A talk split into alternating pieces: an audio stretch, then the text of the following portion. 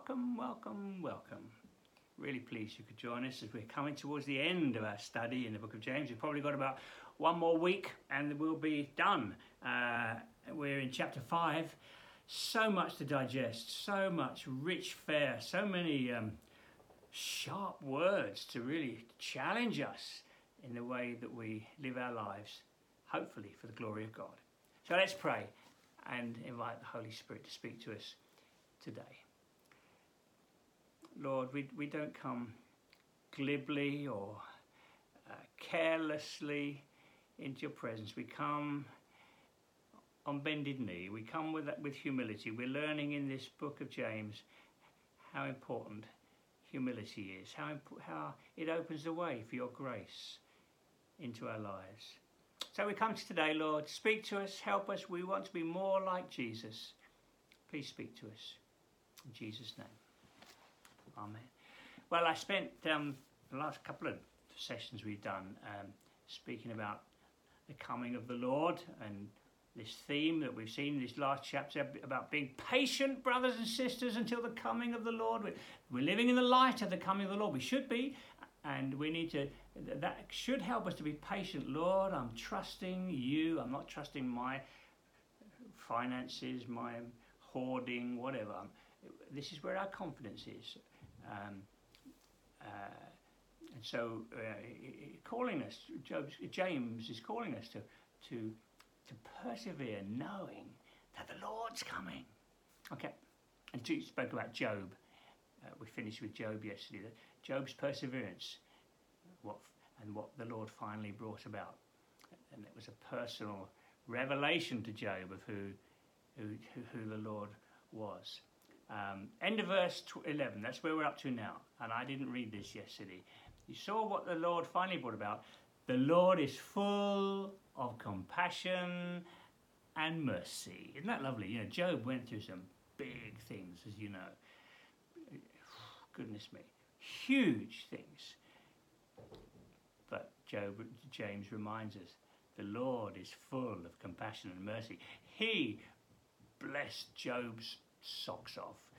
Had a revelation, chapter 42 of Job. I thought I knew about you, but now I've, I've really seen, oh God, Lord, oh, you're amazing. That's lovely to know when you're going through hard times. Don't ever lose sight of that. Highlight it in your Bible. The Lord, it's a one, it's a great one-liner. James is full of good one-liners. There's a really good one. The Lord is full of compassion and mercy. Are you doubting that right now? Maybe you are. You maybe you've been saying to yourself, "I'm not sure that God cares." Job kind of made that point, didn't he? Don't lose sight of that. It's true. The Lord is full of compassion and mercy. So if you're doubting it, get that verse into your heart and mind. Maybe you're thinking, God's, you know, I'm just not quite good enough. God's good to everyone else, but why me? What's going on with me? This is unfair. I'm hating this. Don't lose sight. The Lord is full of compassion and he's full of mercy. That's what he's like. This is his nature. and don't ever forget it. Don't let the enemy whisper in your ear that he is otherwise. The Lord is full of compassion and mercy. In fact, you'd do well to learn that line, get it into your heart and mind, because all of us are challenged about that at times. The enemy will try to say to us, Ha, where's your God? Where you're not, you, you, you're, he doesn't care about you. Oh, yes, he does. This is his nature. Hope you got the point. Okay, verse 12. Uh, above all, wow, okay, this is going to be important. Above all, goodness, this is, he, he's already given us some pretty big direction. What's this? Above all, my brothers and sisters, there it is again. The warmth, the family, sense of family, the heart, the, that's what we should be like. As pastors, as teachers, that this should be our dear brothers and sisters. Okay? Above all, my brothers and sisters, don't swear. Oh, what's this about? Not by heaven or by earth or by anything else. All you need to say is a simple yes or no. otherwise you'll be condemned. Oh my word. So how does this fit in? Well, I think it, you know, it's the opposite of perseverance and patience. Uh, when we suddenly, the old mouth again. I mean, James already been telling us the, the mouth is so, obviously, it's so, uh, it gives expression to things that ought not be expressed. Uh, you know, and it gives life to a, a fleeting thought might go through heart and mind, but it doesn't have to stay there. It reminds me of a quote of I think it, I think it might be Martin Luther um, talking about temptation and sin, and he said just because birds um, fly through the air, don't let them make a nest in your hair or something like that. So in other words, you know, temptations come, but let them make a nest there or express them. Get rid. Martin Luther was very graphic in some of the things he said. I, I haven't put that very well. Something like that. Just because birds fly through the air, don't let them make a nest in your hair. Um, and that's that's a really great illustration. You know, yes, we'll be tempted. That that's the nature. You know, we've got a, the, the tempter, but we don't have to give those things space. So, and, and, and that's I think what he's talking about here, in the context of patience and perseverance. Okay, it, it, the old mouth can really, you know, those impulsive things that come out. Oh no, we say, and it, it's not good or godly. Okay, so what's he, what sort of things are you talking about here? Don't swear. Uh, well, uh, there's obvious things here that are just kind of, you, you know. Um, I, I really find it hard. I, people, you, you, even it's even an emoji, even a sort of a, a shorthand on text. OMG. You know, oh my my God. I mean, I find, no, no, no, no, no, no, no, no. Lord, we don't want to. You, I, I, I, why? It's horrible to hear people speak like that.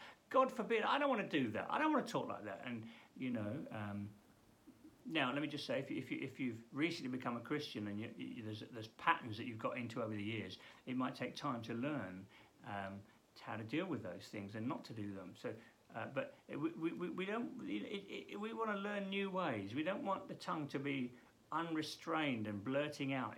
It's often in in those blurting out moments that just ungodly things come out. So you know. and, and, and agitation comes out, and you know we need to learn not just to uh, give expression to those things, but to find a quiet heart.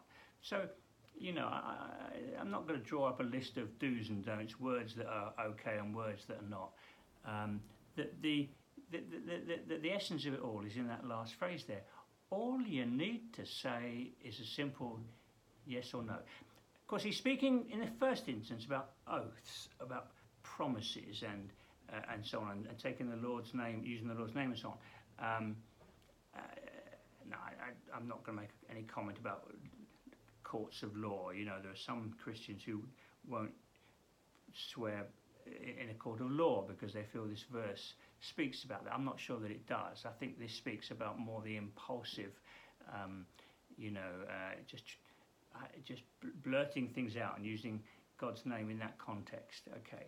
Um, and as we've already seen through this book, James is really, really concerned that the, the, the mouth isn't just um, uh, gushing foolish, unwise things. So this is really important for James. Above all, brothers and sisters, don't swear. Be careful what's coming out of your mouth. Be careful, okay? Um, don't swear by heaven or earth. Don't you know? Don't let those things just be blurted out. They're, they're not just sort of uh, incidental words heaven, when you speak, well, obviously God, if you speak about God, you speak about your Heavenly Father.